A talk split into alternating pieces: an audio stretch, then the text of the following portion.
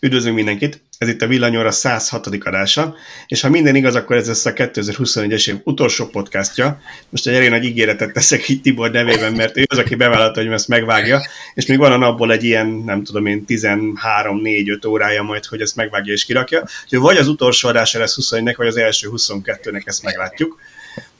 De mint megszokhattátok, ismét itt van Antolci Tibor a főszerkesztőnk, Szűcs Gábor az a Szöcske, én pedig Bíró Balázsgyök, úgyhogy üdvözlünk mindenkit a podcastunkban. Sziasztok! Na, igen, bocsánat, elnézést. Köszönjetek Sziasztok. nyugodtan. Boldog Köszönjetek, köszönjetek, fiúk! Sziasztok, igen, tolni akartam a témákat, és azt próbáltam gyorsan elmondani, hogy különleges adással készültünk, mert hogy általában mindig így a hét egy-két hét legizgalmasabb témáit próbáljuk újra tárgyalni, vagy minket legjobban érdekelt, néha kicsit így random. Viszont most kifejezetten olyan témákat próbáltunk így keresni az archívumban, amit úgy éreztünk, hogy nem sokat nem beszéltünk róla eleget, talán nem volt elég sok komment se, pedig több figyelemre lennének érdemesek. Úgyhogy én mindjárt azzal is kezdeném, hogy kicsit Magyarországra fókuszáljunk, és ne csak a csodasz szilárdtest akukra, meg a, meg a soha el nem jövő 100 millió villanyautóra, amit mindenki megígér, hogy ugye Magyarországon, ha azt nézzük meg, hogy kik vesznek új autót, és nyilván a villanyautóeladásoknak egy jelentős része az új autóeladásokból származik, akkor általában a cégek sokkal több autót vesznek, mint a magánszemélyek, és ezért tartjuk szerintem fontosnak azt, hogy a cégek is kezdjenek áttérni a alacsony vagy zéró kibocsátású autókra, és úgy néz ki, hogy kezdenek. Volt egy cikkünk, mindjárt mondom, mikor októberben, ami arról szólt, hogy hogyan zöldülnek a céges autóflották, amin azt vettük elő, és szerintem itt Zsolt, talán ő csinált interjút. Igen. Igen. Ugye? Magyar flottakezelőkkel, akik elmondták, hogy ők most már a flottájukat állítják át a plug-in hibridekre, illetve gyanítom, hogy azért a teljesen elektromosok is meg fognak jelenni. Ugye mindig azt mondjuk, hogy egy villanyautót minél tovább használsz, annál hamarabb megtérül, meg annál hamarabb kijön a, a, az, hogy, az, hogy mennyivel olcsóbb fenntartani. Már pedig az ilyen flotta kezelő cégek nem csak azt nézik az árcédula, árcédula mennyivel, mennyivel többe kerül az autó, hanem ez a teljes költséget nézik az élettartamat az autónak, ugye? Így van, ez egy számomra nagyon érdekes cikk volt, mert egymástól függetlenül több cégtől is elkezdtek jönni olyan információk ott dolgozók kapcsán, meg, meg más forrásból, hogy meghúzták a határt, és azt mondták, hogy bizonyos autó kategóriákban most már nem lehet hagyományos belső égéset venni, minimum hibrid, plug-in hibrid vagy elektromos kell legyen, nyilván ezt cége válogatja, hogy, hogy miket hogy húztak meg a határokat, de, de például a G, akinek, akinél az egyik vezetőt kérdeztük, ott megmondták, hogy plug-in hibrid vagy tisztán elektromos, ebből lehet választani mostantól kezdve, és gyakorlatilag így, így pillanatok alatt ki fog zöldülni négy év alatt a flottájuk, mert nagyjából négy évig tartanak egy-egy autót, amiket most idén vettek meg autókat, azok maximum négy évig maradnak használatban, és utána mennek, és kénytelenek lesznek a, a használóik. Én, én, én inkább úgy közelíteném meg ezt, hogy amit tavaly vettek még dízelt, azt három év múlva jó eséllyel kukázzák. Nyilván, hát... Tehát egy kicsit a másik irányból, hogy, hogy az, hogy most egy elektromos megvesznek, az hány évig megy, az úgy nagyjából mindegy, nem, a lényeg, hogy megvették. Nem, nem, nem is az, igen, tehát hogy, hogy egy olyan ciklus van náluk, aminek a hatására négy év múlva már nem lesz más, csak, uh-huh. csak tölthető autó Igen, erre gondoltam ennek mondjuk feltétele az, hogy, hogy legyen elég autó, amit meg tudnak venni, mert már most is ott tartanak, hogy ezt azóta így hallottam, hogy gyakorlatilag akinek jövő év vége felé jár le az autója, azt már most megkérték, hogy, hogy rendelje meg az autót, mert egy éves várakozás van. Tehát már most le kellett rendelni, miközben emelkedtek az autóárak, a korábbi keretek azok szűkösek voltak, nehezen fértek bele autók, de, de nyilván ezt, ezt emelték és módosították a kereteket, tehát hogy, hogy nagyon ráfeküdtek erre a témára a nagy multiknál, és ahogy Balázs is mondta, ott nem annyira lényeges, hogy mennyi a vételára az autónak, hiszen ők tartós, többnyire tartós bérletre, mondjuk volt ellenpélda is az SAP magyarországi lánya, ők megveszik az autókat, tehát ott náluk effektíve lerakják a pénzt az asztalra, de a, a, a cégek általában tartós bérletre vesznek, ott ugye a, a tartós bérletet biztosító finanszírozó cég kiszámolja, hogy egy hónapra az adott időszak összes vagy teljes fenntartási költség alapján mennyi fog jutni, és, és azt kell kifizessék havonta a cégek, és nyilván azzal számolnak, hogyha csökken a, a, az üzemanyag költségük, mert hogy kevesebbe kerül egy kilométer, akkor egy picivel többet ki tudnak fizetni a, a, a flotta kezelőnek a tartós bérletre havonta. Úgyhogy Itt kell majd nagyon, nagyon ügyesen lavírozniuk, hogy ha eddig nem tudom én, havi 50 ezer forint volt az üzemanyagkártya keret, akkor azt csökkentsék le 15-re, és adjanak hozzá még 15 ezer töltési keretet leszerződve mondjuk elektromobilitás szolgáltatókkal, hogy, hogy ott arra szoktassák rá, hogy ott töltsenek a, az autósok. Igen, az a jó, hogy hibridnél izgalmas, mert ott azért uh, útközben nem tudod pikpak feltölteni, hogy tovább menj. A hibrid, hibridnél ugye van egy üzemanyagkártya, de nyilván ez egy korlátozott uh, összegű, tehát nem úgy, mint, vagy a, a korábbihoz képest korlátozott összegű, és arra ösztönzik, hogy arra ösztönzik az embereket, hogy a munkahelyen felszerelt töltőket használják, és a mindennapi ingázást azt, azt tisztán elektromosan próbálják meg, vagy legalábbis a lehető legnagyobb részét tisztán elektromosan próbálják meg megoldani, azzal, hogy a munkahelyen föltöltik, és jó esetben otthon nem kell már tölteni. Nyilván, aki messzebb lakik, neki szüksége lehet az otthoni töltésre, és hát itt azért van még a jogalkotónak némi elmaradása. Tehát nem, nem százas még az a, az a keretrendszer, amiben az elszámolhatósága ennek az áramnak, amit a munkavállaló otthon a céges autóba beletölt, az, az megoldható legyen, de hát reméljük, hogy ezen dolgoznak majd jövőre. Ez nagyon fontos, ez, ezt nem győzzük hangsúlyozni, hogy, hogy oldja meg, nem tudom, NAV, ITM, akárki, akinek ez a hatáskörébe tartozik. Most nem is a konkrét számok a lényeg, hogy milyen, milyen árakon, stb., de teremtsenek arra lehetőséget. Egy példa, ami nekem eszembe jutott, hogy szereltessen fel mérővel rendelkező falitöltőt a cég az alkalmazottnál, és akkor amit az mutat, azt lehessen elszámolni. Ha azon van egy Type 2 kábel, azért szerintem nem sokan fogják azt megokosítani, hogy ő arról üzemeltesse a fagyasztóládát, tehát az valóban az autóba fog kerülni. Nyilván itt van olyan, ö, hogy mondjam, ö, bizalom, vagy bizalmi tényező, hogyha van a családnak egy saját autója, ami szintén tölthető Type 2-ről, akkor most az a céges számlára van-e töltve, vagy sem, de szerintem ennyire meg kell bízzanak. De ez eddig is megvolt, hiszen a céges üzemanyagkártyát, aki kapott, az meg tudta trükközni, hogy a saját autóját is azzal tölt, tankolja, vagy mit tudom, tehát a család másik autóját erre gondolok. Tehát igazából ez ugyanúgy bizalmi kérdés ezek után, mint eddig volt. Igen, én úgy gondolom, hogy ha, ha figyelik a, a kilométerfutásokat, mit tudom én, negyed évente, fél évente le kell jelenteni, akkor kilóg a lóláb, hogyha mondjuk két autót próbálnak meg ugyanarról tölteni. Ha meg most van 20%-kal nagyobb fogyasztás, hát azt hiszem, hogy ebben nem fog egyik cég se belehalni. Igen, hogyha... valamennyi látenciában eddig is volt, szerintem ezen nem szabadna fennakadni. Igen, Viszont, hogy ez, ez mennyire nem csak a nagy multiknál van így, én ugye voltam annól a targoncás cégnél sajtótájékoztatón a Jung Heinrich Hungáriánál, igyekeztem pontosan mondani őket. Szóval ők, ők is egy multi, de nem egy G méretű multi, mondjuk G méretű cég, az kevés van a világon. És ők is azt mondták, hogy már náluk is az a belső szabályzat, hogy csak elektromosat, vagy ha jól emlékszem, talán plug-in hibridet, vagy elektromosat lehet céges autónak vásárolni. Ott vannak kivételek olyan országban, ahol jelen vannak, ahol még nagyon rossz az töltő, infrastruktúra, ott is kvázi így meg kell indokolni, hogy miért nem azt vesznek, de egyébként mindenhol kötelező.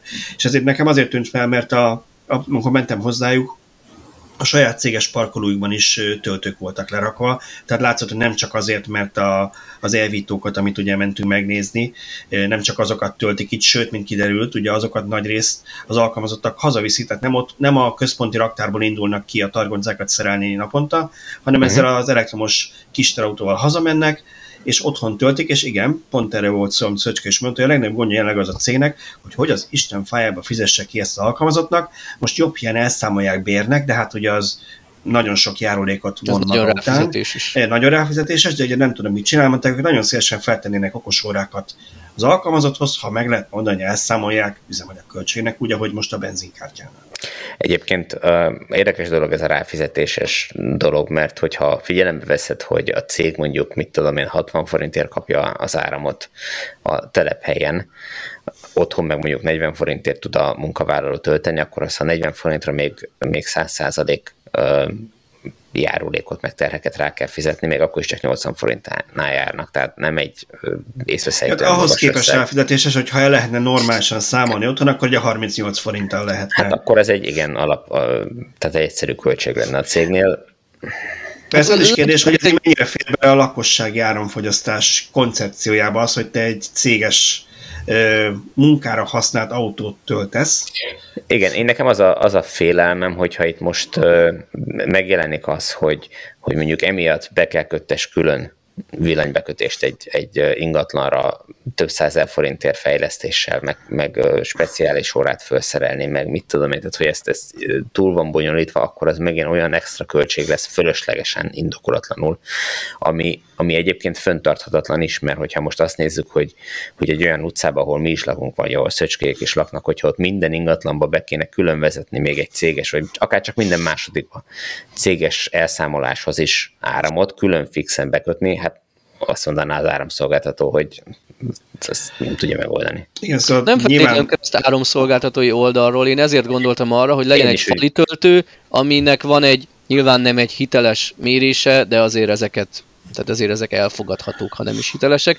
Vagy egy másik lehetőség az lenne, hogy ugye a saját autónkat elszámolhatjuk mondjuk egy céges kiküldetés esetén a NAV által meghatározott üzemanyag fogyasztás és ár norma alapján, tehát lassan itt lenne az ideje, hogy mondjuk megjelenjen egy ilyen fogyasztás. Nyilván abban is van egy plusz-minusz, de ugyanez megvan a benzinesnél is, hogyha valakinek egy kis vagy egy horrorfogyasztású autója van, az alul, alul vagy felül kilóg, ugyanígy az elektromosok is kilógnak. De Szerintem ha meghatároznák, hogy 15 kWh per 100 km, és arra ennyi forintot el lehet számolni, onnantól egyszerűen kilométerfutás alapján el lehetne számolni. Szerintem erre van valami mód tehát a saját autó elszámolással azt valahogy meg lehet oldani. A nagyobb probléma az tényleg ezek a szervizes autók. Tehát a szervizesnél, hogyha ha ügyfélhez indul otthonról, azt megteheti, ugye otthon van nála a, a céges autó, de hogyha otthon van, akkor nem tud a cég helyén tölteni, tehát mindenképpen otthon kell éjszaka tölteni az autót, mert máskülönben nem igazán lesz használható. És ez nem, meg nem racionális, hogy menjen be a saját autójával, és ott cseréljen autót, tök felesleges idő és kilométer. Abszolút, így van. Igen, Igen. tehát azért uh, nyilván nem csak a szerzéseket érinti, lehetnek ezek normál személyautók is, amit Most csak egy példa, amit te kap, mondtál, és, ugye? Igen.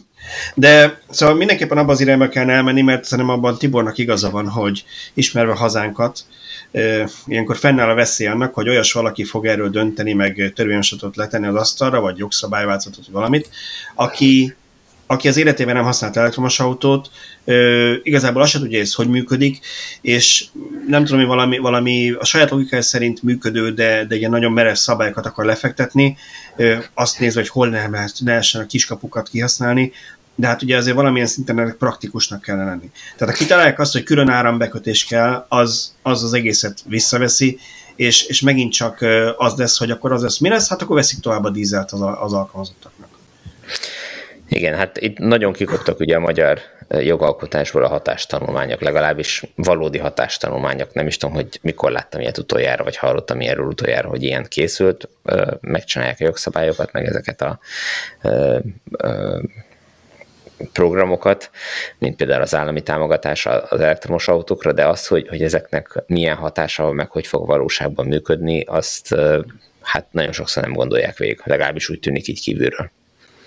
Nekem egy kicsit pozitív volt egyébként ez a napelemes pályázat, ami most volt ez a 100%-os napelemes pályázat, mert itt legalább az volt, hogy szeptemberben kitettek egy tervezetet, amit lehetett véleményezni, ha jól tudom, még magánszemélyeknek is, nem csak a szakmának, hogy milyen vélemények érkeztek, és ebből mit ültettek át, azt nem tudom, de legalább megkérdezték előre az mhm. érintetteket, nem úgy volt, hogy, hogy tessék, ez van, dögöljetek bele, ha jó, ha rossz.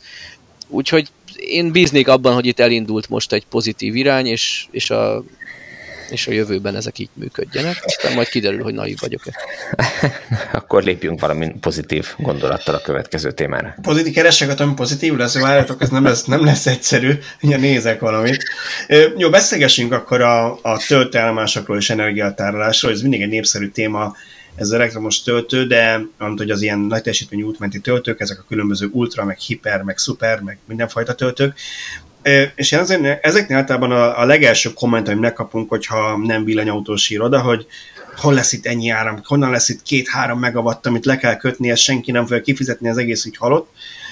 Közben azt látjuk, hogy ahol okosan csinálják ezt, ott eszükben nincs ennyit lekötni, ugye nemrég írtam az Audinak erről a bizonyos töltő központjáról, ahol szintén azt csinálták, hogy összesen 200 kW-os betápot kértek a szolgáltatótól, ami egyébként volt, tehát nem kellett semmit külön kiépíteni, és leraktak egy piszok nagy akupakot mellé, meg némi napelemet, ami jó, valószínűleg nem lesz erre elég, de, de arra elég, hogy mondjuk ellássa magát ezt a töltőközpontot, az épületet, és azért meg tudták oldani, hogy nem kellett iszonyat teljesítményt leköt, lekötni. Ez lehetne a jövő, nem az autópályák? Abszolút, bár itt az Audis példában szerintem egy kicsit már a másik végletnél járunk, tehát a 200 kW-ot én magam is keveslem, mert ott talán 6, 6 darab töltő van kiépítve, ha jól emlékszem. Tehát ott azért, ha sűrű jönnek az autók, és, és mivel kedvező az ár, ott, ott olyan legalábbis a bevezető ára az otthoni német alapenergia árral azonos, tehát ott azért szerintem lesz telt ház, és akkor, akkor kevés lesz a 200 kW meg a 30 kW napelem, de, de valóban egy észszerű kompromisszumot kellene felállítani. Már csak azért is, mert azért baromi drága az elektromos áram rendelkezésre állása, mert nem tudják előre megmondani, hogy ők, ők lekötnek két megawattot, de lesz olyan pillanat, amikor nem tudom én, mindenki hazamegy karácsonyra az utolsó péntek délután, és akkor csúcson egymásnak adják a töltőfejeket, csúcson járatják, majd utána jön egy átlagos, ködös nap, amikor mindenki otthon ül inkább, és akkor nulla a fogyasztás. Na most ezeket a különbséget baromi jól ki tudja simítani egy akku, amit oda telepítenek a töltőállomásra.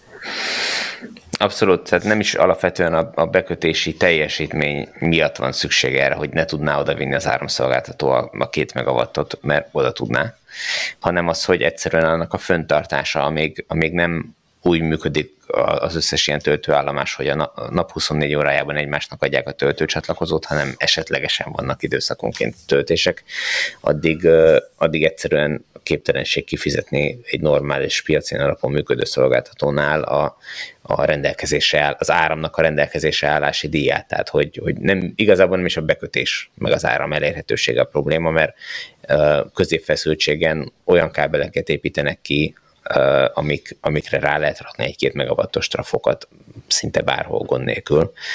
Többnyire ez, ez amennyire én tudom, ez nem önmagában nem probléma, de, de tényleg, hogyha ki kell fizetni a éves milliós nagyságrendű rendelkezésre állási díjat, azt, azt nagyon meg kell gondolni, hogy ki lehet termelni. És igazából sosem lesz szerintem olyan, hogy egymásnak adják a töltőfejet non-stop napi 24 órában, hiszen akkor lesznek olyan csúcsidők, amikor menj ki, a, a Fóti Superchargerhez. De van is várakozás.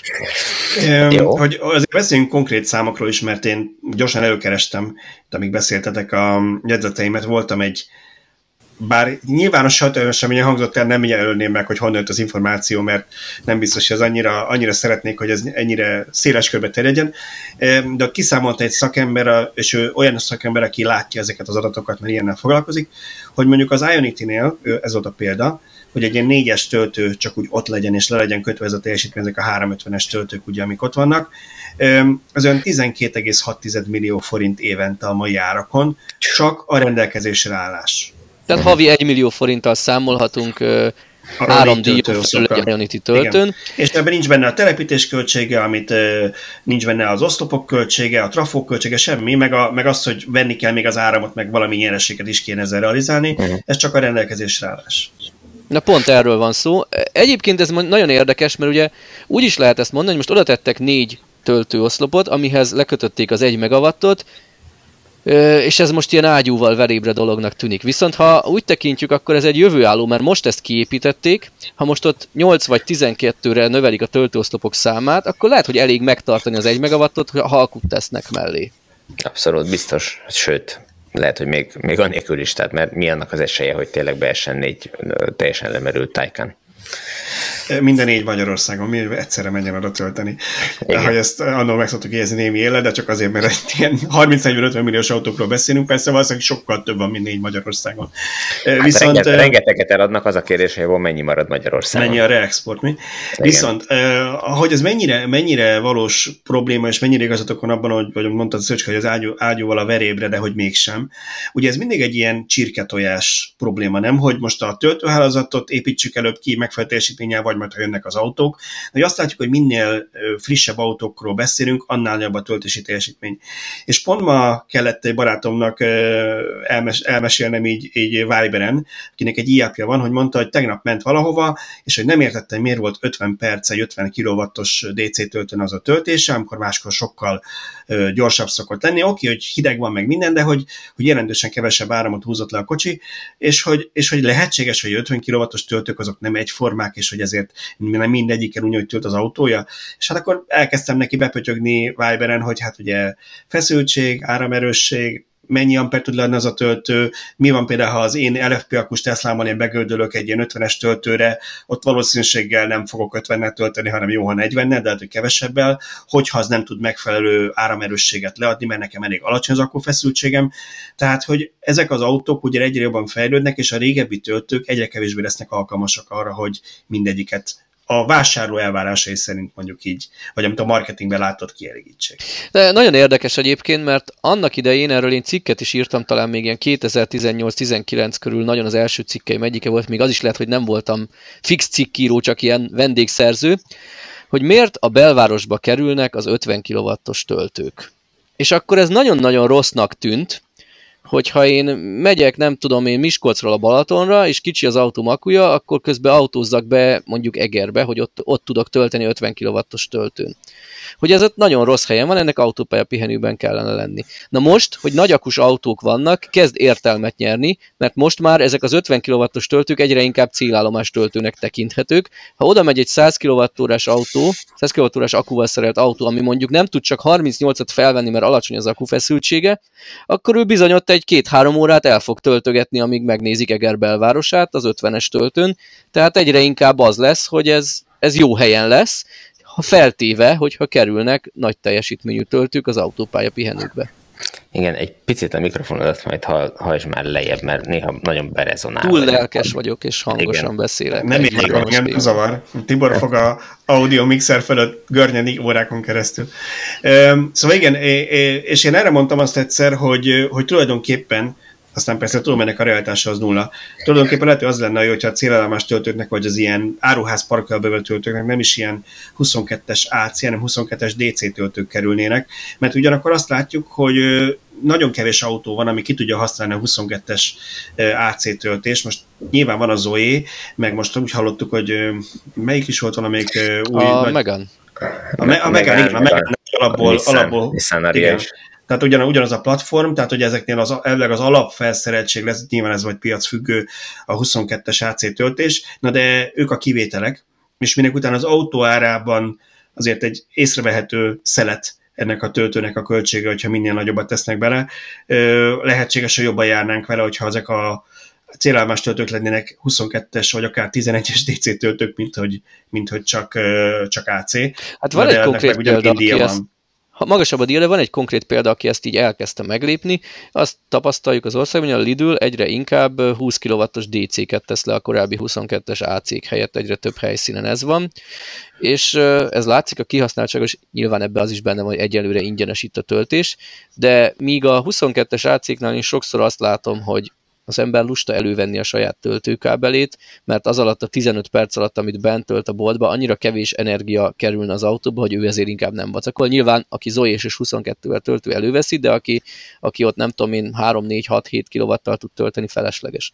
Ellenben a 20 kW-os DC-nél így egymásnak adják a töltőfejet, mert ha tehát az már az, ahol már szemmel látható energiamennyiség kerül az autóba, ráadásul valljuk be praktikusabb is az oszlopon lógó töltőkábel, mint a, a sajátot kell elővennem. Nyilván csak plusz 17 másodperc, de akkor is.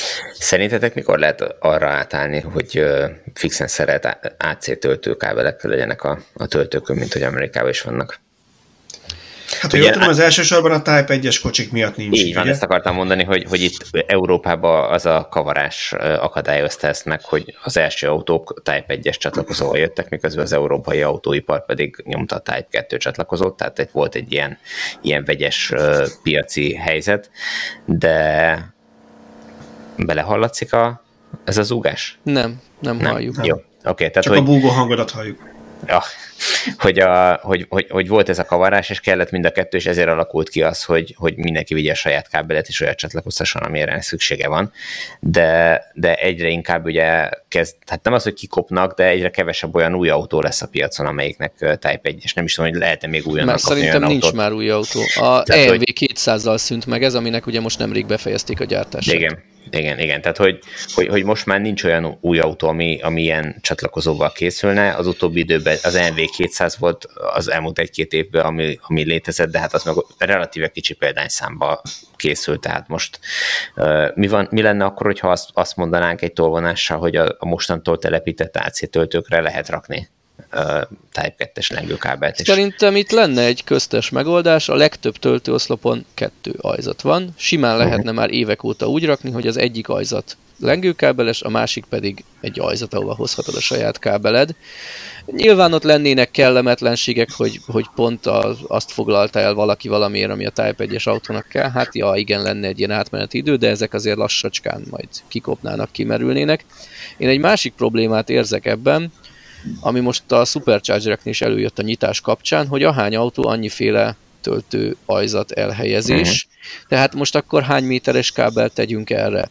Ha három méteres tesznek rá, az sok mindenkinek rövid lesz, ha viszont 5-6 méteres tesznek rá, akkor majd jönnek a tönkretett kábelek, amikor nem működik a töltő. Tehát én itt érzek egy olyan problémát is, hogy hiába nem kényelmes magammal hozni a kábelt, és a benzinkútra se visszük a slagot, de az ember a sajátjára jobban vigyáz. Uh-huh. Tisztelet hát a DC töltőnél is így van, nem? Tehát a DC töltőnél rajta van a kábel, tehát ott, ott is Igen. ugyanez a probléma megvan, de hát attól még így szerelik. Hát, hát ott kénytelenek, mert azért Igen. olyan kábelt senki nem fog magával vinni, amin az 50 kW cikázik. Nem is lehet. Tehát ott, ott ez kényszer. Szabványok, szabványok nem teszik lehetővé, hogy, hogy akkor a teljesítményűt külön csatlakozható kábellel vigyen.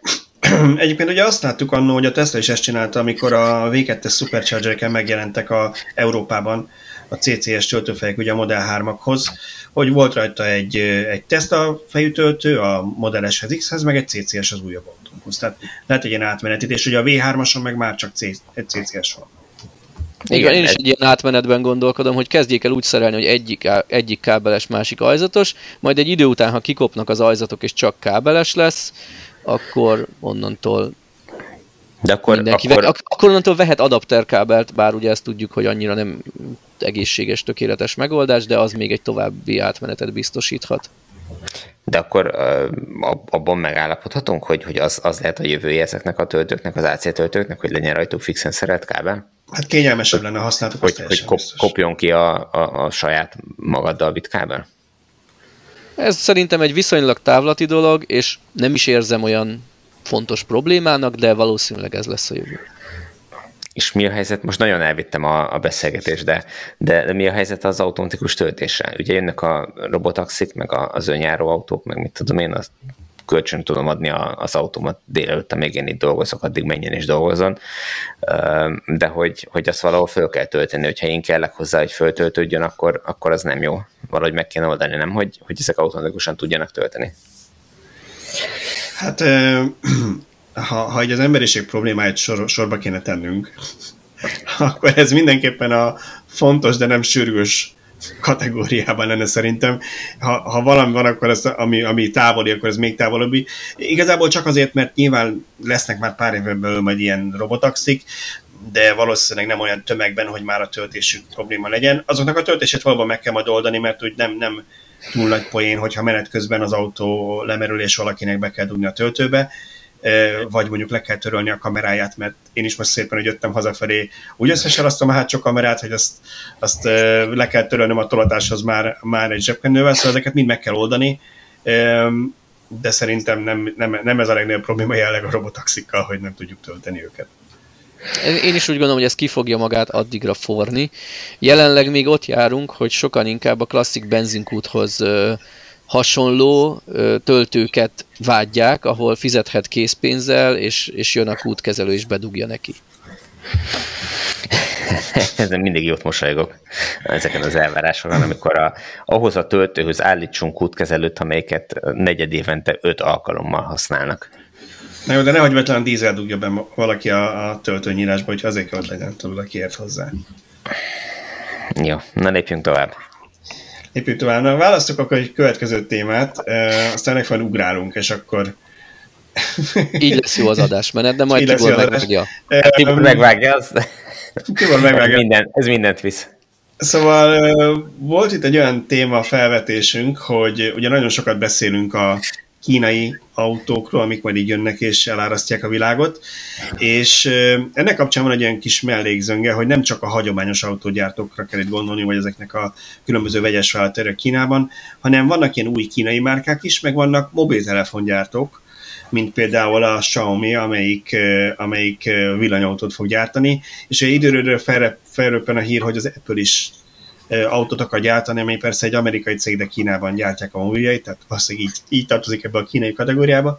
Szóval szerintetek meg, mekkora realitása annak, hogy ezek az új hullámos gyártók kiszorítsák a hagyományos autógyártókat, vagy, vagy legalábbis eléjük kerüljenek?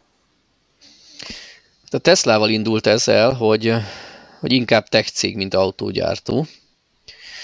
És ugye itt, itt ez egy olyan versenyfutás, hogy hamarabb lehet megtanulni jó autót gyártani, mint, mint modern autót. Tehát, hogy, hogy egy régi hagyományos gyártó fogja szoftverben, számítástechnikában utolérni előbb, a, vagy elérni előbb az elvárásokat, vagy egy jó szoftver és hardware gyártó fog megtanulni csapágyakat tenni a kerekekre, a féltengelyek végére. Hát ez egy, ez egy olyan verseny, amit, amit nagyon nehéz eldönteni. Montibor. Mi van akkor, hogyha ha összedolgoznak, összedolgozik ez a két ipar, és azt mondják, hogy, hogy gyárt tök csupasz fizikai hardvert az autógyártó, és azt mondja, hogy, hogy itt van, átadom a Xiaomi-nak a, a, a cuccot, és rakjon bele olyan vezérlést, meg olyan elektronikát, amilyet akar. Hát az a kérdés, hogy az autógyártó szeretne, szeretne pénzt keresni, vagy nem? Hát az a, az a kérdés, hogy lesz-e más választása. E, ugye erről hallottunk már többször, hogy a, pont az Apple autó kapcsán volt olyan hír, hogy a Hyundai csoport fogja gyártani nekik esetleg magát a, az autót, vagy hát legalábbis bérgyártásban, ugye, hogy mondjuk van a Magna, amelyik gyárt bérgyártásban autókat. Én ezt azért érzem, tényleg azért érzem veszélynek a hagyományos gyártók szempontjából, mert nem ez lesz az a terület, ahol nagyon sok profitot lehet realizálni, és ez lesz aztán tényleg azzal, akár ha ez ugye egy elektromos autónak a, a komplexitása jóval alacsonyabb, mint egy hagyományosnak, már mint hogy a, mi a hajtásláncot illeti. Tehát akár itt ilyen kínai bérgyártók is megjelenhetnek, akik tényleg csak erre állnak rá. Abszolút. E, Igen. És onnantól kezdve meg, amiben a pénz lesz, az a szoftveres szolgáltatások, azt meg nem ők gyártják. Igen, csak most képzeld el, hogyha kezd, kezd egy hagyományos autógyártónak mondjuk csökkenni a, a részesedése a piacon, egyre kevesebb autót gyárt. Neki ahhoz, hogy a méretgazdaságosság meglegyen, és, és versenyképesen tudjon gyártani, ahhoz, ahhoz növelnie kéne a számokat, azt nem tudja a saját jogán, de mondjuk megjelennek olyan vevők, akik azt mondják, hogy hát nekünk kellene évente, nem tudom, két millió autó, amiben mi, mi adnánk az infotainment rendszert, meg az egész marketinget mit csinálnánk, mi megrajzolnánk, nektek csak le kéne gyártani, akkor egy, egy gondolod, hogy egy ilyen dílt visszautasítana egy, egy büszkeségből egy hagyományos autógyártó? Nem, nem hiszem visszautasítja, én szerintem biztos lesz, aki ezt bevállalja, mert azért ebben is lát majd üzleti fantáziát, csak szerintem ők ezt úgy képzelik, hogy hoppá, lesz még egy termékvonalunk végül is, nincs azzal semmi probléma, aztán kiderül, és ezt én sem tudom rá választ, kiderül, hogy, hogy bejön ez a számítás, hogy igazából saját maguk ö, legnagyobb vetétását kezdik el gyártani, és egy bérgyártó lesz mondjuk tíz év múlva. Meg, az de, Jól mondja, az nem büszkeségből, félelemből fogja visszautasítani. Félti de a saját nem, piacát, a saját vevőit, hogy a partner de akkor, tön, de akkor tönkre megy. Akkor tönkre ezt megy. még nem a... érzi, ezt még nem érzi, hogy tönkre megy. Itt van a Samsung meg az Apple esete. A Samsung az egyik legnagyobb mobiltelefongyártó, de legyártja az Apple-nek mindazt, ami, amire szüksége van az Apple-nek, mert egyrészt valószínűleg így tud méretgazdaságosan egy csomó mindent gyártani, így tud olcsón gyártani a saját telefonjaiba is memória chiptől kezdve kijelzőkön keresztül minden nyavaját. Másrészt meg, hogyha ha azt elutasítja, akkor egy óriási biznisz el. Ez, ez így van, és ez egy nagyon jó példa szerintem, mert ugyanakkor azt is megmutatja, hogy igen, de ezzel, párhuz, ezzel a folyamattal párhuzamosan voltak olyan nagy hagyományos akik meg teljesen eltűntek. Tehát, hogy valóban lehet, hogy ő, ő ezzel így felemelkedett, de, de a piac nem lett nyilván valamilyen szinten mindig nő, meg hát a mobiltelefon piac az ténylegesen nőtt, de valószínűleg kevésbé nőtt a piac, mint hogy elbírja a hagyományos gyártókat is, nem? Hát, vagy, vagy nézhetjük úgy is, hogy az a gyártó, amelyik bevállalt az, hogy a konkurenciának is legyártja a cuccokat, az túlélt, amelyik meg nem vállalta be, az, az eltűnt a piacról. A, az az izgalmas itt, hogy még van egy olyan réteg is, aki így eltűnik a fogyasztók látóköréből, tehát mit tudom én, nekem most az Ericsson jutott eszembe, nem vagyok pontosan képbe, hogy, hogy hogy állnak ők most anyagilag, de ugye ők régen gyártottak például mobiltelefont, ilyen jellegű termékeket is, majd így kicsit a háttérbe vonultak, és amennyire halványan tudom, a cég köszöni jól van, csak most már nem Ericssonnak nevezett mobiltelefonban a kezedben, ugyanakkor lehet, hogy ők gyártják bele a hardware egy részét, vagy ők gyártják a telefonközpontokat, stb. Tehát, tehát olyan olyan termékvonalat kezdtek el tolni, amivel nem találkozol nap mint nap az utcán. És elképzelhető, hogy egy olyan gyártó, nem akarok most tényleg konkrét nevet mondani, de bármelyik mai nagy autógyártó, az nem lesz ott, hogy hogy ilyen logóval fut autó, ugyanakkor a bizonyos alkatrészeket a legtöbb autóba ők fogják továbbra is gyártani, és ők ezt vállalhatónak, a cég túlélése szempontjából vállalhatónak tekintik, hogy a, a brand az eltűnik a hétköznapi emberek látóköréből, de iparági beszállítóként ott maradnak és hülyére keresik magukat. Ez csak azért, e, e, ebben van logika egyébként, tehát hogy konkrét példára válaszolok, hogy az Ericsson összeadta a Sony-nak a mobiltelefonos üzletágát, akkor lettek a Sony Ericsson telefonok. Lehet, hogy az ilyen vegyes volt még az elén, azt már meg nem mondom. És a nokia is ez volt, hogy ők is ugye átmentek, e, végül csak a hálózati részt gyártják a mai napig, és az egyébként sikeresen csinálják. De hogy ne vigyük ennyire távolra, ugye ezzel szerintem inkább csak az a probléma, hogy az autógyártók, ha belegondolsz, szokták nagyon sokan csúnyán azt mondani, hogy igazából ezek összeszerelő üzemek. Tehát a motorfejlesztés az általában házon belül van, ugye ez a benzinmotorra gondolok még, viszont minden más alkatrészt berendelnek és összeszerelik. Tehát kérdés az, hogy mondjuk egy X gyártónak van-e annyi saját hozzáadott értéke, hogy ő valamit gyártson majd a többi szereplőnek a villanyautós korszakban, ha ő már nem gyárt saját maga autót ezek logisztikai vállalatok is, azért ne felejtsd el. Tehát ahhoz, hogy, hogy sok tízezer alkatrészből össze tudjanak rakni egy autót, és az percenként egy-egy példány legördüljön a gyártósorról, ahhoz iszonyatosan szervezett logisztikai rendszer kell, ami most borult, uh, ironikus a dolog, mert most pont borult a, a chip hiány, meg, meg egyebek kapcsán, de hogy, hogy uh, egyébként ebben ezek a vállalatok piszok jók.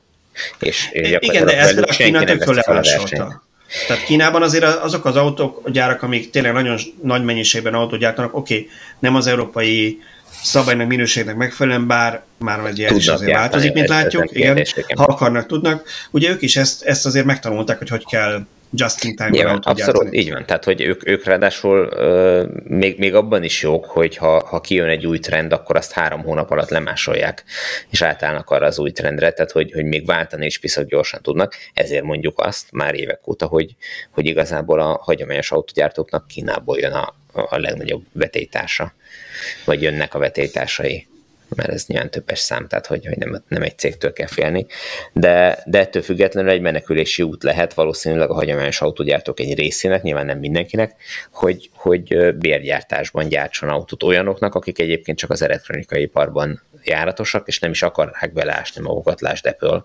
Tehát nem, nem fog akarni, az Apple-nek most sincs saját gyára. Megtehetné, nyilván annyi pénze van, hogy bármikor felállíthatna gyárat, de, de bérgyártásba csinálja, a, a, vagy gyártatja a készülékeket. Úgyhogy ez simán előfordulhat szerintem az autóiparban is.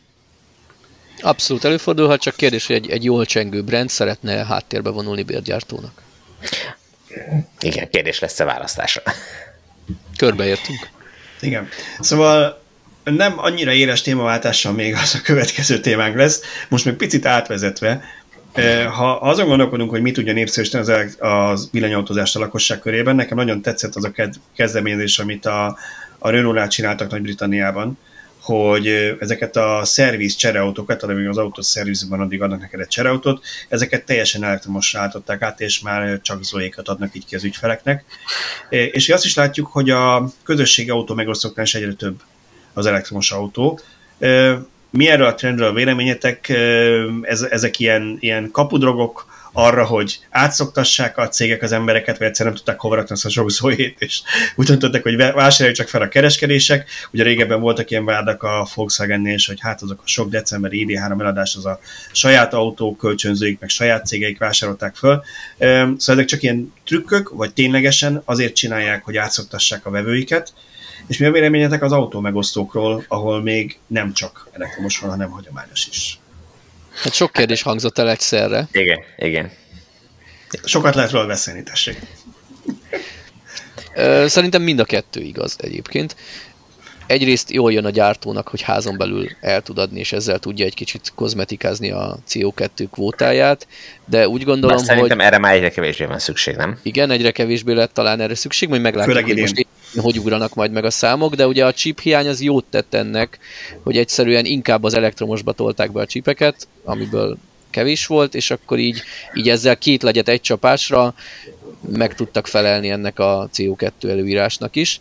Viszont szerintem nagyon jó marketing értéke van, és egyébként nem feltétlenül kell ez Nagy-Britániába menni, bár ott jóval nagyobb léptékben történik ez, de Magyarországon is van olyan autószerviz, akik csereautónak elektromost adnak, hogy most ez bérelhető náluk, vagy, vagy adják, ez valószínűleg megállapodástól, a szerviz időigényétől, stb. stb.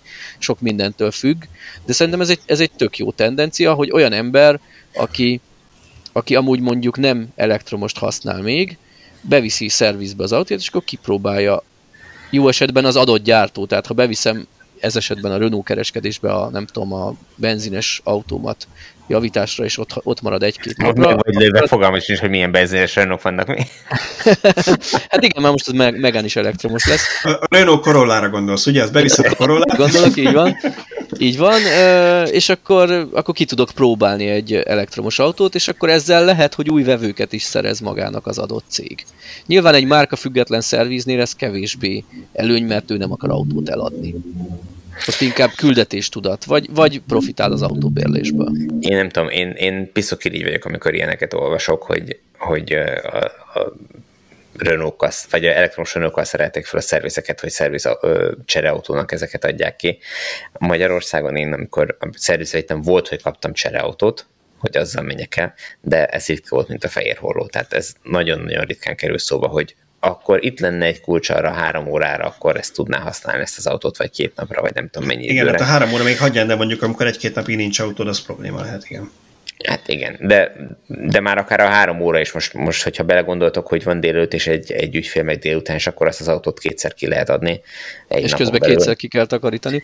Hát ez minden csak pénzkérdése. Tehát addig, amíg morgunk, hogy nem tudom én 20 ezer forint a nettó óradíj a szervizben, addig, addig ez nem bírja el. Tehát most az a kérdés, hogy akarunk-e csereautót, de legyen 20 helyett 25. Marketing. Azt értem, de azt a költséget is valahol ki kell fizetni.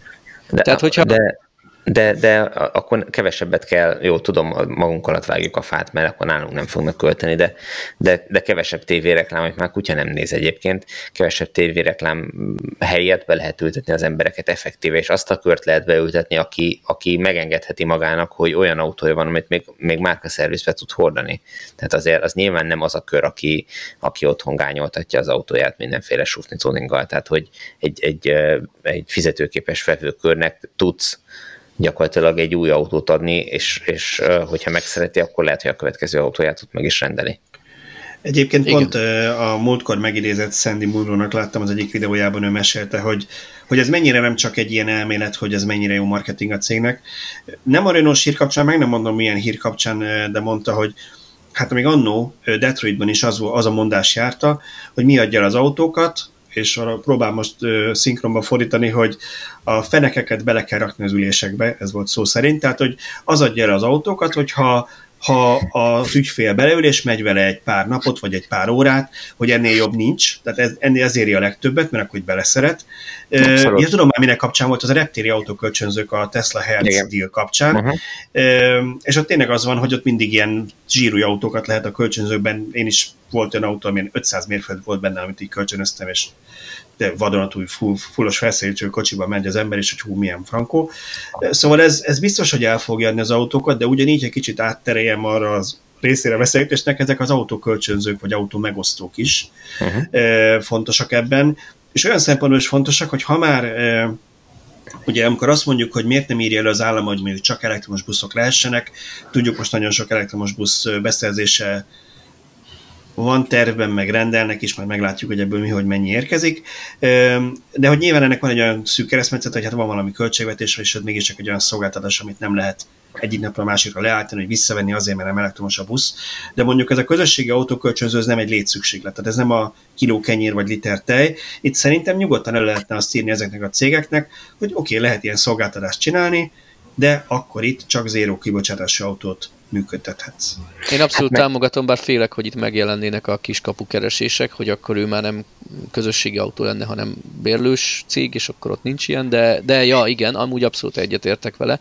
És kicsit össze is vonnám egyébként az előző ponttal, hogyha van egy szerviz, akkor ő nem szeretne fenntartani ilyen ö, saját bérautó flottát, akkor adjon egy, nem tudom, kupont, amivel x óráig a szerelés hmm. alatt használhatom az akármelyik autó megosztónak a szolgáltatását. És nyilván ez össze is függhet úgy, hogy a szerviznek ugye ciki, hogyha egy más márka autóját adja, de azért ezek az autó megosztók általában nem 10-20 márkát, hanem 1-2-3-at tartanak a flottába, hisz nekik is úgy praktikus, úgy olcsóbb a beszerzés, valószínűleg egyszerűbb a logisztika is.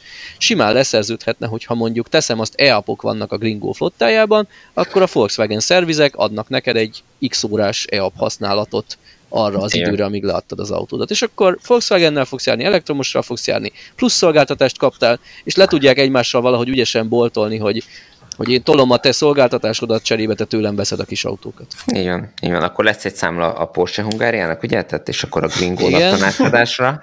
De, de egyébként annyit még ez hozzátennék, hogy itt mindig felmerül az, hogy jó, de hát ezek a startupok, akik autó megosztókat csinálnak, hát hol lenne nekik annyi pénzük, hogy elektromos autókat vennek a flottákba. Ezért jó például a Gringo, ami eleve csak elektromos autókkal indult, és az nem, a, nem mondjuk a, a, a Molnak volt a cége, amelyik hát annyi pénz van, amennyit nem szégyelnek, és igazából nekik bőven beleférne az is, hogy csak elektromosokat vegyenek abba a flottába. Ehhez képest itt volt egy ilyen kis startup-szerű cég, amelyik meg meglépte, tehát van erre azért lehetőség. Nem?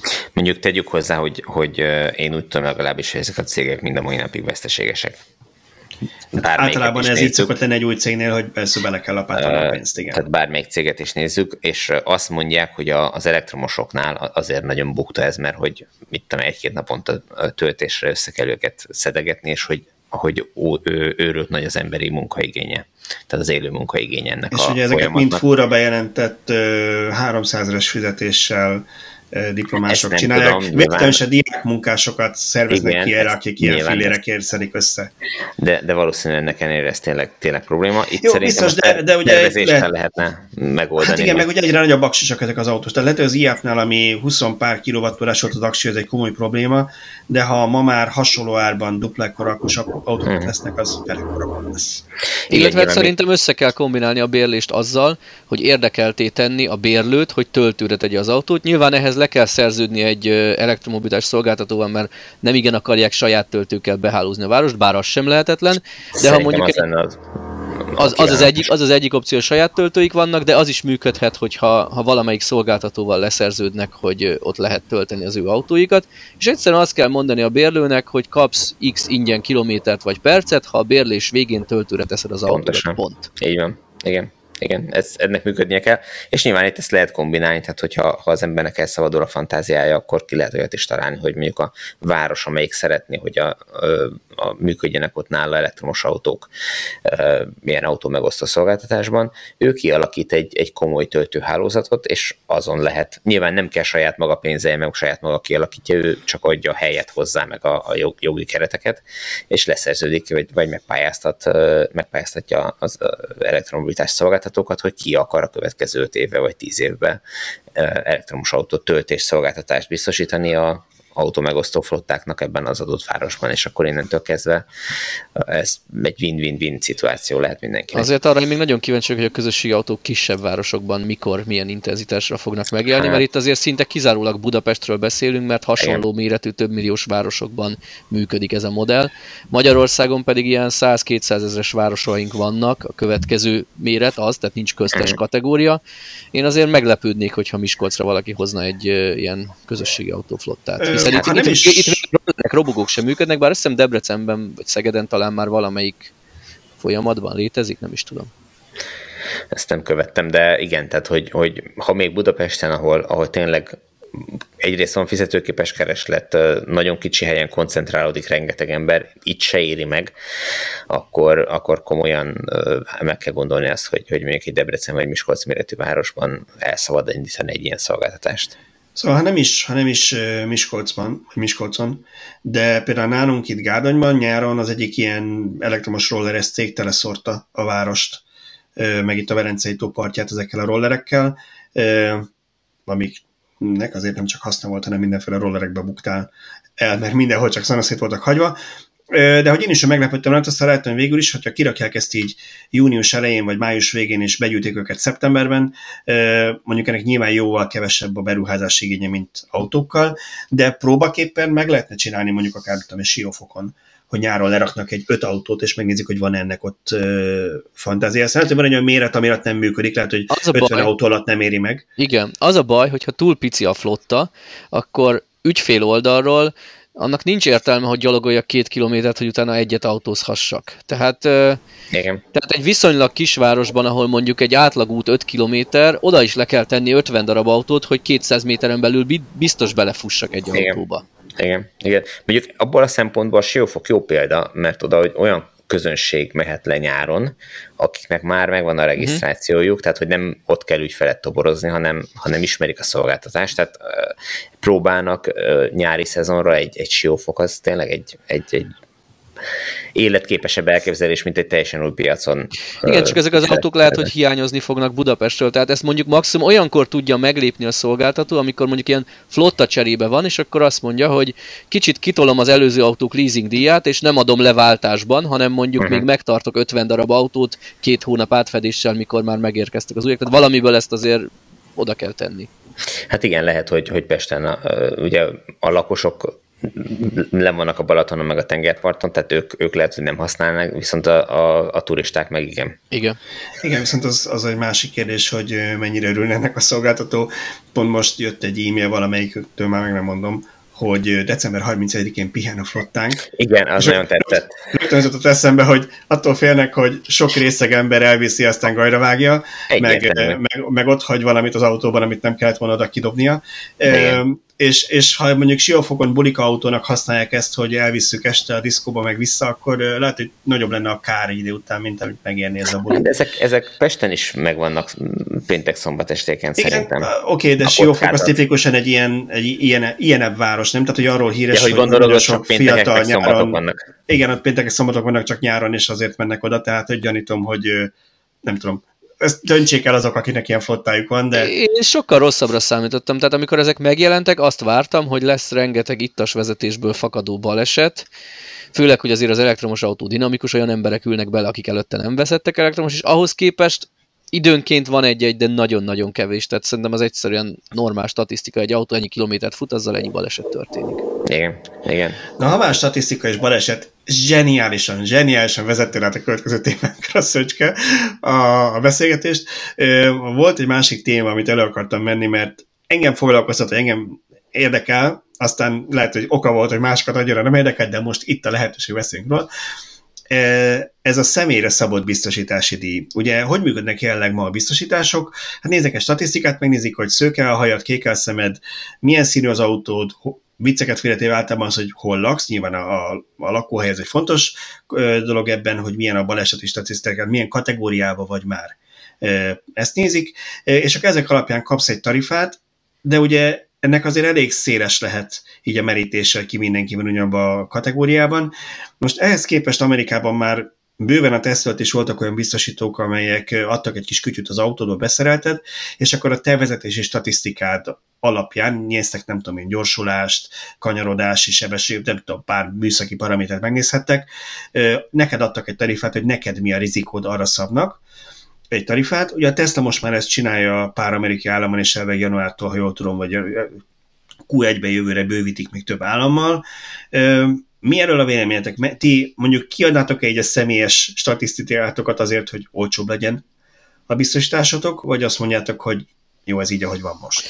Hát először is azzal, hogy veszek egy mobiltelefont, ez kicsit ilyen összeesküvés elméletnek tűnik, de én úgy gondolom, hogy már kb. mindent kiadtam magamról. Higgyük azt, hogy nem hallgatnak le, nem követnek, stb., de a technikai lehetőség adott. Ja, értem, tehát hogyha, és ha, ha arról beszélsz, hogy mosóport keres, akkor véletlenül jön fel mosópor reklám van, két hétig minden felületen. Pontosan ilyenekre, ilyenekre gondolok. Tehát ezek után én már eleve nem érzek nagyobb kockázatot ebben, tehát aki, aki okos telefont használ, az már úgyis odatta mindenét, úgyhogy innentől most, hogy ad-e plusz infót a vezetési stílusáról vagy sem, az már szerintem csepp a tengerben. Ez az egyik oldal, a másik oldal pedig szerintem a közlekedés biztonsághoz nagyon-nagyon hozzájárulna ez.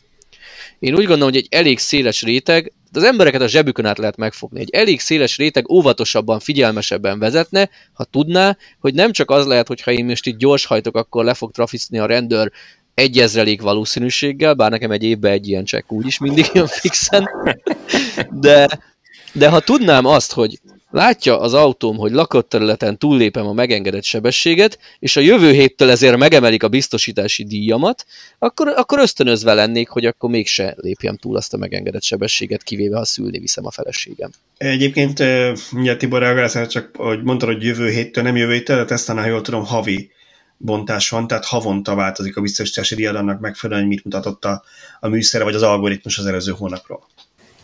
Igen, abszolút egyetértek Szöcskével, hogy ha, ha az ember tudja, hogy folyamatos megfigyelés alatt van, és nem csak ö, bizonyos kockázata van, vagy esélye van, matematikai esélye, hogy lebukik, hanem biztos lehet abban, hogy figyelik mindig, akkor, akkor más, teljesen máshogy viselkedik, máshogy fog vezetni. És most itt jelen esetben ennek nyilván egy pozitív hozadéka lehet az, hogyha sokkal kevesebb lehet a baleset, mert tényleg, tényleg jobban odafigyelünk én nekem azzal kapcsolatban van egy kis fenntartásom, hogy, hogy ettől olcsóbb lesz-e valójában a... Jó, nyilván kevesebb lesz a, a probléma, de, de én nekem az a gyanúm, hogy nem emiatt drágák a, a biztosítások jelenleg, mert hogy sok a baleset, mert uh, hanem sokkal inkább amiatt, mert hogy egyrészt nagyon drágák az autók, másrészt meg nagyon sokszor trükköznek ezekkel a biztosításokkal. Mert hogyha kaszkós autó, akkor, akkor megoldják, hogy ne legyen önrész, meg mit tudom én, tehát hogy, hogy túlszámlázások vannak, meg, meg hát a, amikor, amikor úgy javítanak egy autót, hogy, hogy gondolkodás nélkül nem javítással foglalkoznak, hanem kompletten cserélnek dolgokat, és a fél autót kicserélik, akkor, akkor annak horribilis számlája lesz, miközben ígyszerűen egy picit keletebbre megy az ember, akkor látja, hogy ezt nagyon jól meg is lehet oldani. Ebben teljesen igazad van, ebben teljesen igazad van, biztos, hogy ez nagyon fontos faktor, de azért a Tesla-nak, amit így megosztanak az emberek Twitteren, meg egyéb felteken ö, díjak, amiket kalkulálnak nekik az előző biztosításokhoz képest, amerikai tarifákhoz képest jelentősen olcsóbbak így a, így a díjak, amiket ők kapnak.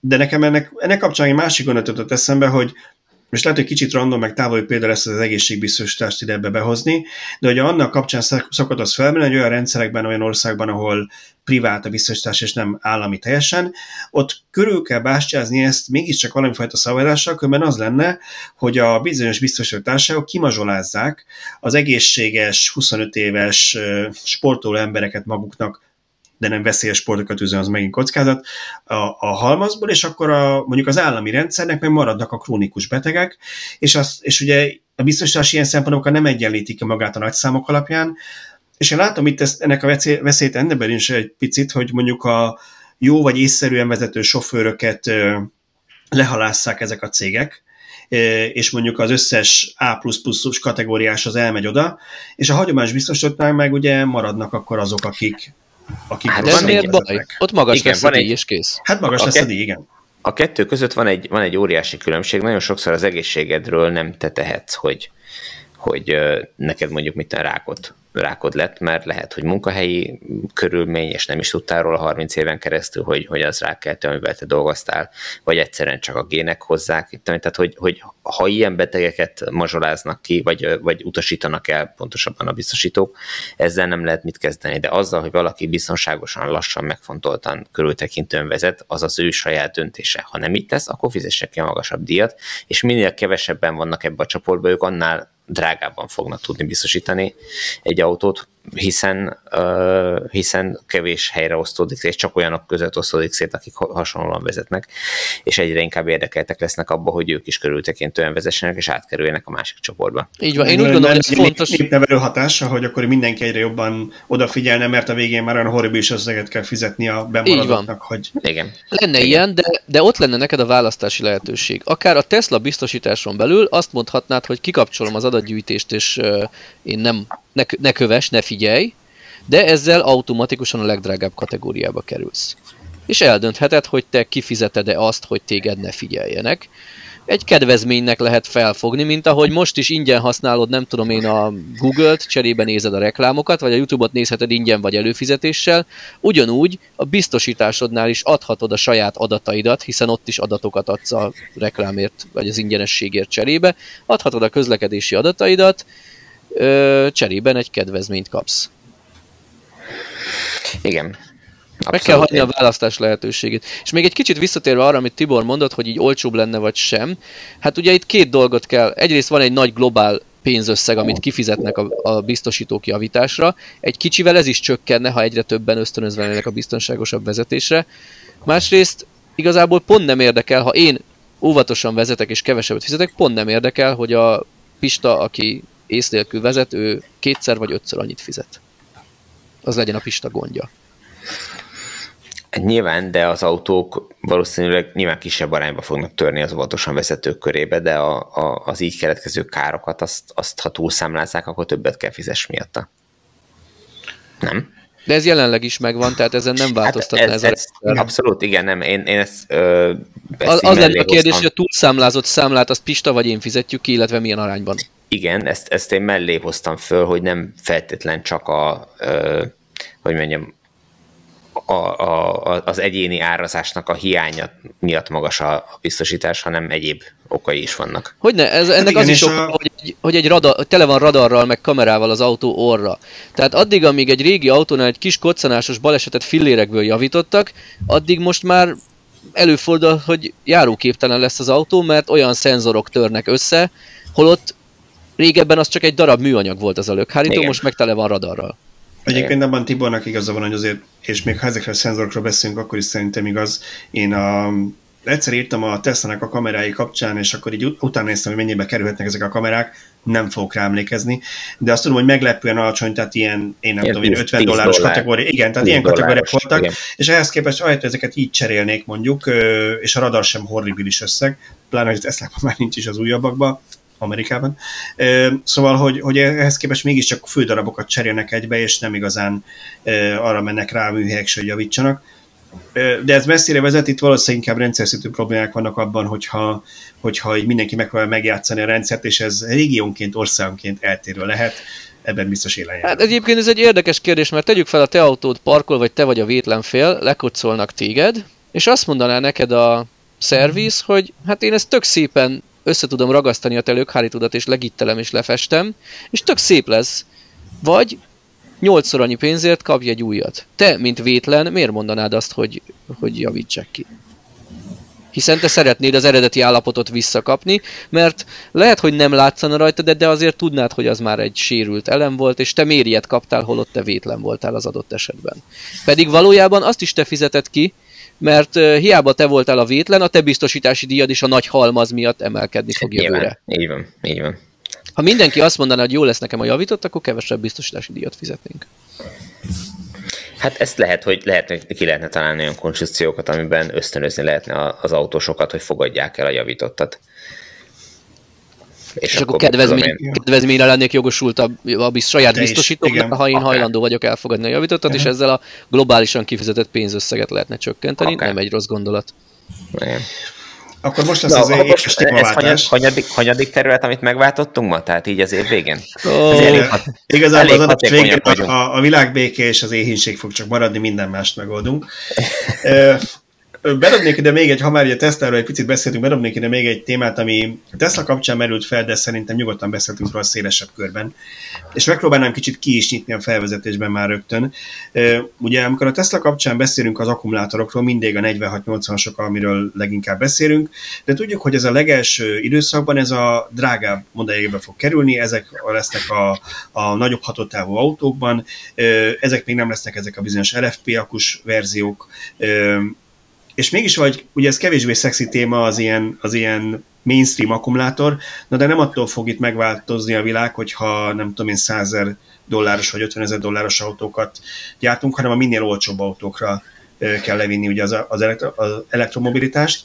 És ugye szépen itt a fű alatt így nézegettem, összeszedtem, hogy hány olyan hírünk volt, én már nem is tudom, legalább négyet, ötöt összeszedtem, ahol arról volt szó, hogy ki mindenki akar a Tesla-nak akut gyártani, és többek között hány, hány ilyen LFP gyártó, most már a CATL mellett a BYD is, meg talán még egy volt, aki feltűnt, kötött szerződést velük, és szépen berendeltek nagyon sok gigawattórányi ilyen LFP akut, ami az én autómban is van, és amit egyébként azt mondták, hogy a nem Model 2, Model 2, tehát az új, még olcsóbb Teslában is az lesz majd alapból.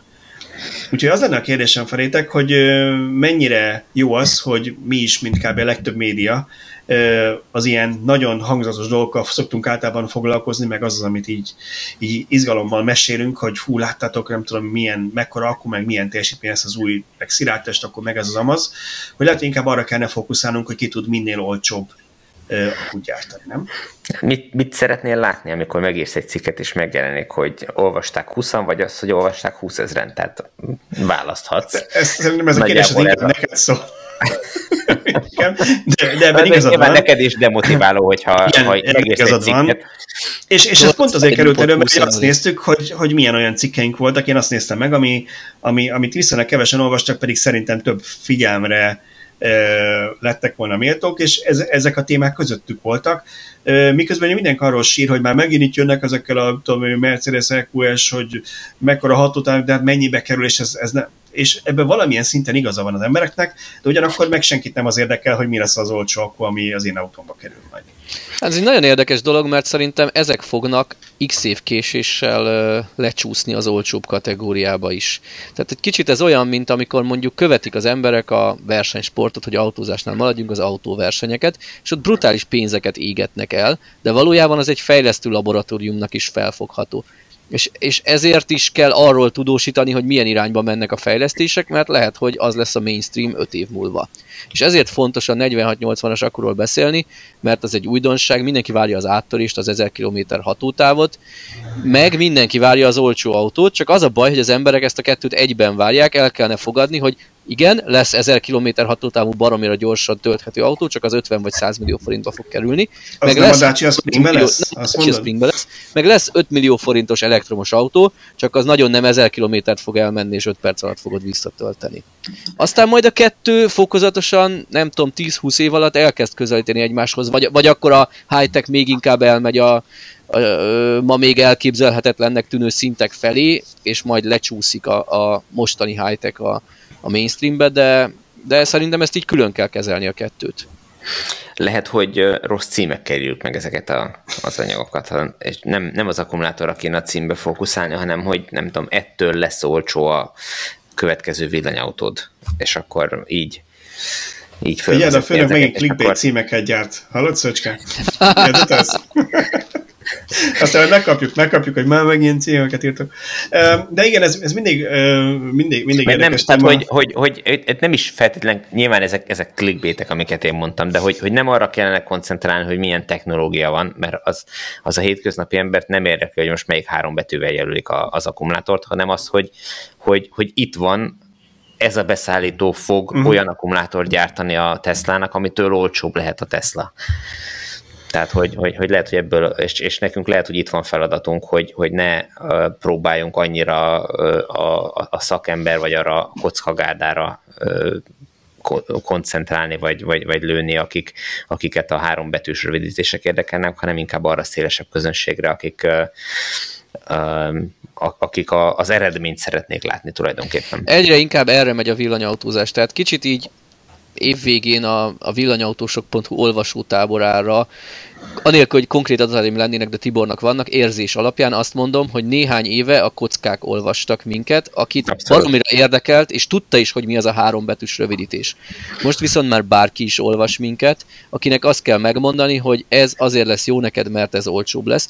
E, nyilván akkor majd a régi kocka olvasónk azt fogják mondani, hogy mit clickbaitelsz, viszont az új olvasót így tudjuk megszólítani, tehát ez egy kicsit ilyen elnézéskérés is egyben a néha-néha clickbaitbe elmenő címekért, mert ha nem, nem hozunk be új olvasókat, akkor senki, akkor nem fogják új emberek megismerni ezeket a, a lehetőséget, hogy nem fog rájönni, hogy neki már úgy jó lenne a villanyautó. Igen, Igen, szerintem annyit ígérhetünk itt a, a, a régi kockaolvasóinknak, hogy lehet, hogy a cím az clickbaites lesz, hogy olyanokat is behozzunk, akik, akik egyébként nem kattintanák, nem kattintanák a címre, viszont tartalomból ott lesz a, a hárombetűs rövidítés is, meg a magyarázata. Szóval, a ha már ezt e felé elvittétek, akkor nekem ez egy régi, régi fájdalmas pontom, úgyhogy beszéljük meg.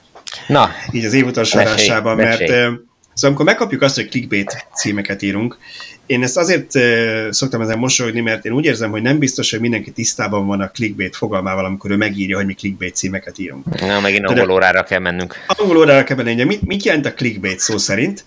Ez, ugye a bait az a csalétket jelenti, a klik meg a kattintást, de igazából ezt olyan ö, címekre szokták így használni, amikor valami egy átverés.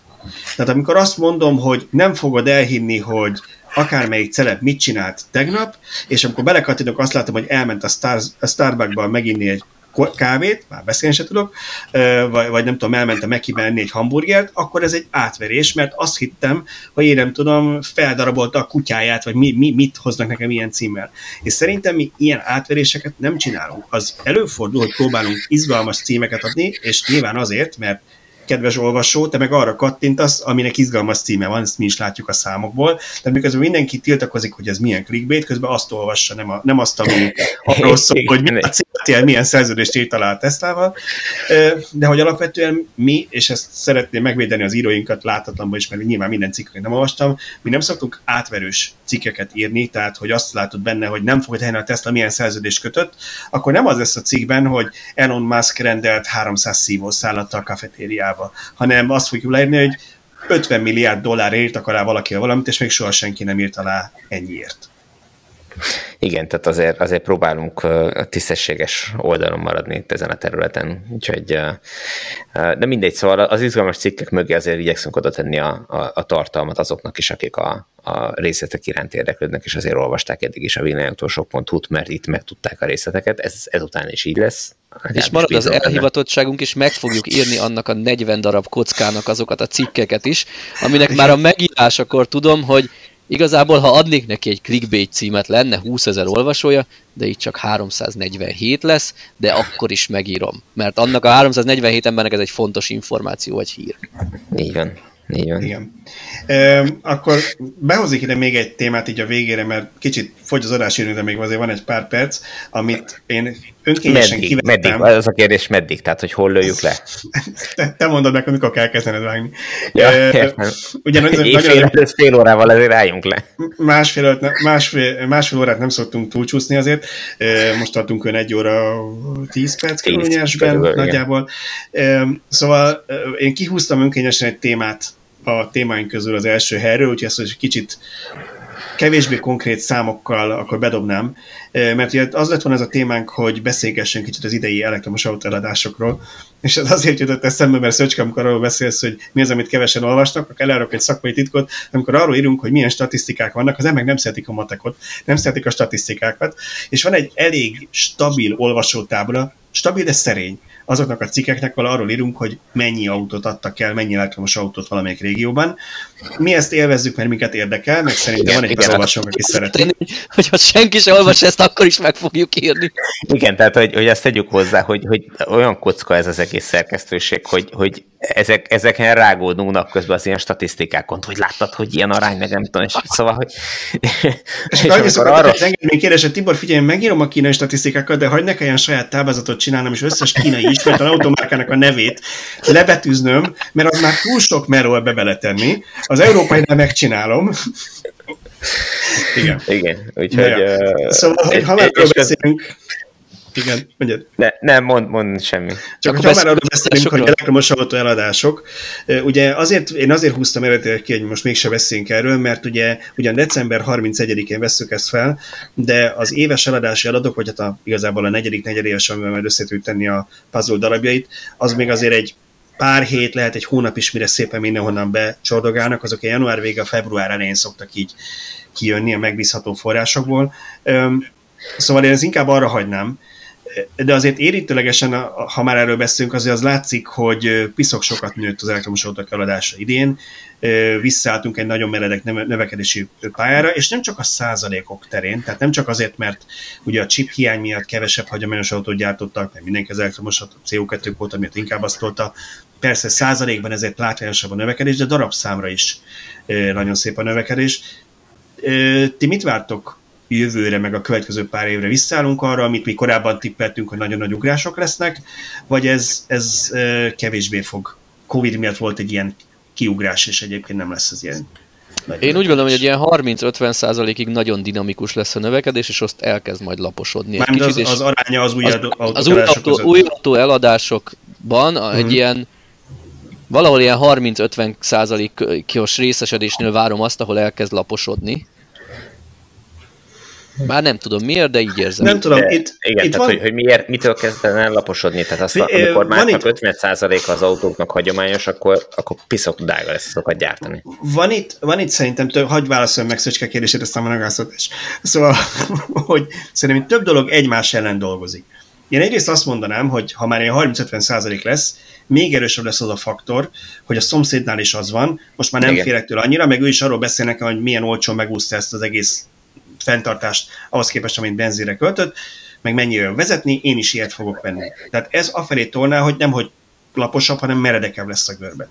Ellene dolgozik azt, hogy nem lesz gyártási kapacitás elég, mert akármennyire növekszik, ennyire nem fog gyorsan növekedni, és drágák maradnak ezek az autók, és ezért viszont nem fog tudni, nem fog tudni növekedni egy idő után olyan ütemben.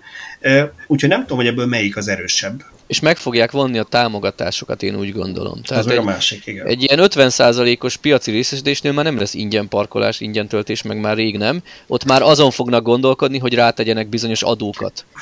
De én, én azt veszem észre, hogy, hogy a, a, a ma vásárlókat, ma villanyautókat vásárlókat nem feltétlenül az motiválja, hogy én most ingyen fog parkolni vele. Azt látja, hogy egyre többen használnak elektromos autót, és ő már úgy gondolja, hogy akkor a következő autónak ő is olyat szeretne. Én nyilván, nyilván van sok ember, akit motivál, meg nyilván mindenkinek jól esik, hogyha nem kell bajlódni a parkolással, ez, ez abszolút így van, de, de nem, nem érzem azt, hogy most már ez lenne a motiváló Én azt gondolnám, hogy talán plug-in hibrid vásárolnál, aki a Budapest belvárosában dolgozik, és nincs céges parkoló, ott ez lehet egy faktor, hmm. hogy inkább a plug-in hibridet választja, mert, mert akkor azzal megoldódik a drága parkolás amúgy. De a aki most autót vesz, piszok drága, hogy abból a különbözetből évekig parkolhatna. De ugye aki, hát igen, de ezt az emberek nem mindig számolják így ki. Az elektromos autónál valószínűleg mindig akkor az árkülönbség, hogy ott talán ez nem akkor a faktor, meg ha valaki nem Budapest belvárosában dolgozik, én itthon ingyen parkolok, tehát nekem kevésbé lényeges, hogy máshol tudnék ingyen parkolni, ha ott parkolnék, ha nem parkolok. És mégis megvetted az elektromos autót. Igen, de hát ez egyéni szociális probléma, hogy mi hülyek vagyunk, igen. De, de egyre, egyre több, szerencsére egyre több az ilyen hülye mini, aki megveszi az elektromos autót. Nagyon-nagyon fontos lesz az ellaposodásnál, a görbe ellaposodásnál, hogy hogy fejlődik a töltőhálózat. Ugye erről még így szerkesztőségen belül is van egy ilyen kis egyet nem értés, hogy ha jól követem, Tibor azt mondja, hogy ez most gond, hogy nagyobb mértékben nő a villanyautók száma, mint a töltők száma. Én pedig úgy gondolom, hogy egyelőre nem gond, mert rövid távon a töltések java otthon fog történni, és, és az lesz fontos, hogy mindenhol legyen töltő, bármerre megyek, de nem lesz arra szükség még egy darabig, hogy ott tíz darab oszlop álljon egymás mellett, mert, mert még viszonylag ritkán kell várni egymásra. Szerintem a, a jó helyen lévő fizetős töltőknél gond lehet. Tehát ott azokat... De ott meg meg is fog nőni a töltőszám, mert ott, azt, ott meg fogja érni. Tehát ott látni fogja Nyilván. a szolgáltató, hogy itt Igen. egymásnak adják a töltőt, ide leteszek még egy oszlopot, ha a fene fené teszik is. Ellenben, csak... ahol egy évben háromszor töltenek, mert nem tudom, egy kis falu, ott, ott nem fognak még egyet oda Igen, tenni. Igen, abszolút, abszolút így van, csak azt kell látni, hogy én nem, nem látok mozgolódást egyelőre ezen a téren. Jó, most nyilván nyilván ez a CEF2-es pályázat, amire, amiről éppen írtunk a héten, hogy a MOL, az EON, a Shell és a Mobility megpályázott EU-s pénzt, hogy, hogy abból letegyenek hány 200 darab? 200 darab töltő, 80 helyszínen. Igen, és, tehát, én, hogy, és hogy... én azt gyanítom, hogy ezek egy elég jó része autópálya pihenőkbe fog kerülni. Ez gyakorlatilag mind autópálya pihenős lesz. A, és ezeket csak abban is miért hívjuk ultratöltőnek? Tenti útvonal ment, 150-esek lesznek a java. 150-es, 150 kW-os töltők, de ezeket az EU csak a TENTI útvonalak, tehát a fő európai közlekedési útvonalak mentén támogatja ezeknek a telepítését, tehát hogy ez egy elvárás, úgyhogy máshova nem is nagyon telepítettek, csak szinte Igen, autópálya ez... mellé. De ebbe de... tartoznak mondjuk a főutak is, vagy csak autópálya? Vannak főutak is benne, de, mert, de többnyire Azért Magyarországon ez, ez szerintem még mindig komoly probléma, most, amit a vidéken lakom, azóta ezt én is jobban érzem, hogy ugye eljutni az ország egyik vége a másikba, igazából Budapesten keresztül lehet, és akkor vannak ezen kívül, van egy pár ilyen nagyon jó kis súranópálya, ilyen keresztútvonal, mint például a 8-as, amit én Nyugat-Magyarországra szoktam használni, hogy ne kelljen elmenni föl M7-es, M1-es és úgy elmenni. Kérdés az, hogy ezek mellett lehetnek-e ilyen töltők, mert ott például jelenleg semmi nincs. Az Meg kell nézni, most fejből nem vágom, hogy a 8-as benne van ebbe a hálózatba. Ha benne van, akkor a mellett is lesz, ha nincs, hát akkor... Itt ugye, itt ugye akkor... ilyen európai főútvonalakat lefektettek, az meg az adott országnak volt a saját döntése vagy lehetősége, hogy ő oda építette már ki autópályát, vagy sem. Igen. Úgyhogy Tehát ezeken az útvonalakon, ja igen, visszatérve erre, hogy ezek, ha, ha jól sejtem, akkor 2023-24-ben fognak megvalósulni. Tehát három év múlva lesz vége a telepítésnek, a legtöbb töltő akkor fog üzembe állni. Most kérdés, hogy, hogy addig ki tudjuk-e, vagy kibírjuk-e ezekkel a töltőkkel, amik, amik most vannak, és nem fog egy gyorsabban nőni a, az autóállomány, mint hogy ö, bővüljön a, a töltőhálózat. Tehát, hogy, hogy itt én, közben én nő az autók kapacitása is. Én azért nem érzem ezt annyira parának. Tehát csak a saját példámat tudom hozni, hogyha országon belül a 28-as Ionikkal utaztam, akkor egy oda-vissza úton, mit tudom én, a Dunántúra három publikus töltésem volt, a Níróval meg mondjuk egy van. Oké, okay, de az a Niro-nak az egy publikus töltés, az tovább fog tartani ezeken a lassú töltőkön, amik most ki vannak építve. Tehát hosszabb ideig fogod foglalni. Korábban lehet, hogy csak megálltál 10 percre, 15 percre tölteni, így meg ott fogsz állni 50 percig, és, és aki, aki utána jön, ő meg vár, mert, mert nincs két töltő. És én egy kicsit visszakapcsolnék az előző gondolatokhoz, hogy hogy kik olvasnak minket, hogy változik az olvasótáborunk. Én nekem az most már egészen konkrétan elkezd feltűnni, hogy mennyivel többen beszélnek az elektromos autózásról, mint korábban. Mondja konkrét példákat, én minek után kripli vagyok, járok masszázsra a vállammal, mert borzasztóan fáj, és erről kezdett velem beszélni a master, annélkül, hogy tudná, hogy én ezzel foglalkozom, hogy a feleségével most vesznek új autót, és hát ez hibrid lesz, nem plugin, mert az még sok volt a felár, de már pont arról beszélgettek, hogy ha a feleségének a kocsát lecserélnék, lehetne esetleg egy használt tisztán elektromosat, vagy az milyen jó lenne városi rohangálósnak, egy ismerősöm arról beszélt nekem, hogy a fodrász arról beszélt, hogy a férjével arról kezdtek beszélgetni, hogy lehet, hogy a következő autónak már elektromosnak kellene lenni. Tehát szóval. kezd teljesen, teljesen eh, ilyen mainstream témává válni ez. Igen. Igen. Ugyanakkor az embereknek az elvárásai nem fognak egyezni a valósággal, mert mit látnak az óriás plakáton az van, hogy 20 perc alatt töltesz 10-ről 80% ra aztán odaáll egy 50-es töltőhöz, és 50 percig ott áll.